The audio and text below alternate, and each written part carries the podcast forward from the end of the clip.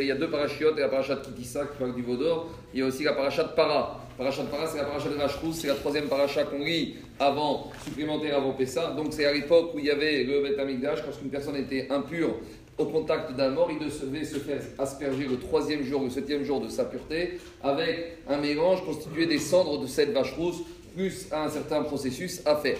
Alors, les disent maintenant qu'on n'a plus de Beth Amikdash, qu'on n'a plus de nécessité et qu'on ne peut plus faire la cachérisation, la pureté par la vache alors on a, les Rahayim ont institué de lire cette paracha le troisième Shabbat après qui suit la fête de Purim. Alors, est-ce que cette obligation de lire la paracha c'est une obligation de Midera Banan ou Midoraita Est-ce que c'est un commandement de la Torah ou une institution des Chachamim Il y a une marque mais il y a beaucoup qui pensent que c'est d'après la Torah. Pourquoi? Parce que déjà dans la paracha marqué Chukat Olam. C'est quelque chose qui est défini pour tout jamais.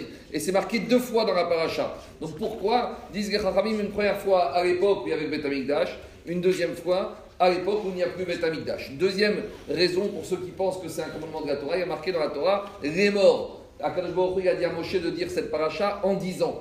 Qu'est-ce que veut dire les en dix ans? Ça veut dire Moshe il y aura une époque où le processus, la vache rousse, ne pourra plus être fait effectivement.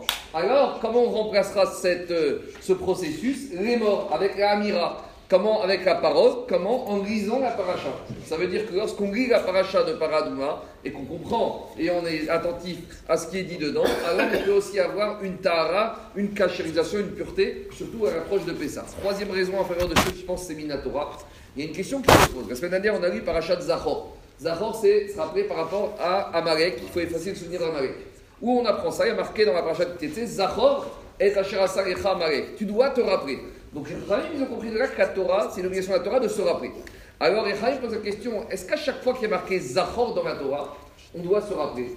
Et la question elle prend sens si on voit que Akash il a dit à Moshe Zachor et Asher Bamidbar. Vous devez vous rappeler ce que vous avez fait dans le désert.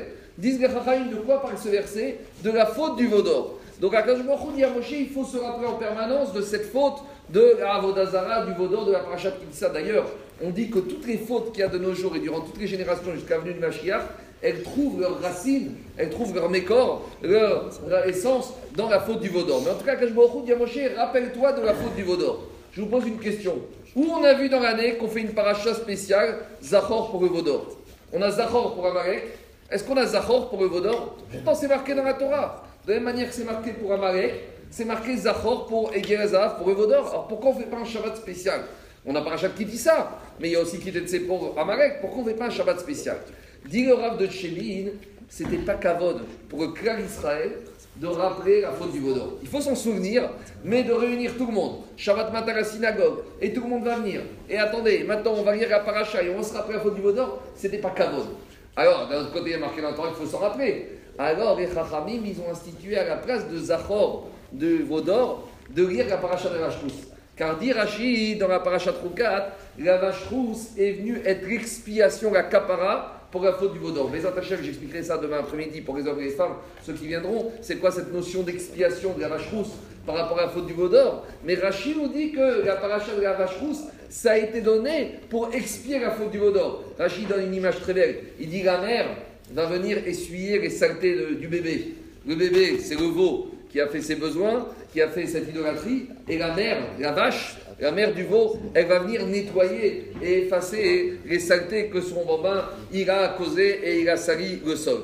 Alors disent les comme la paracha de vache rousse, ça vient réparer la faute du veau d'or, donc ça remplace la paracha de Zachor pour le Vaudor, pour qu'on ne peut pas lire parce que c'est pas comme pour le cas d'Israël. Et à la presse, qu'est-ce qu'on fait? On lit la paracha de la vache rousse. Voilà une troisième raison pourquoi, d'après certains, la paracha de la vache c'est une paracha qui est Minatora. Et ça explique bien pourquoi les femmes ne sont pas soumises.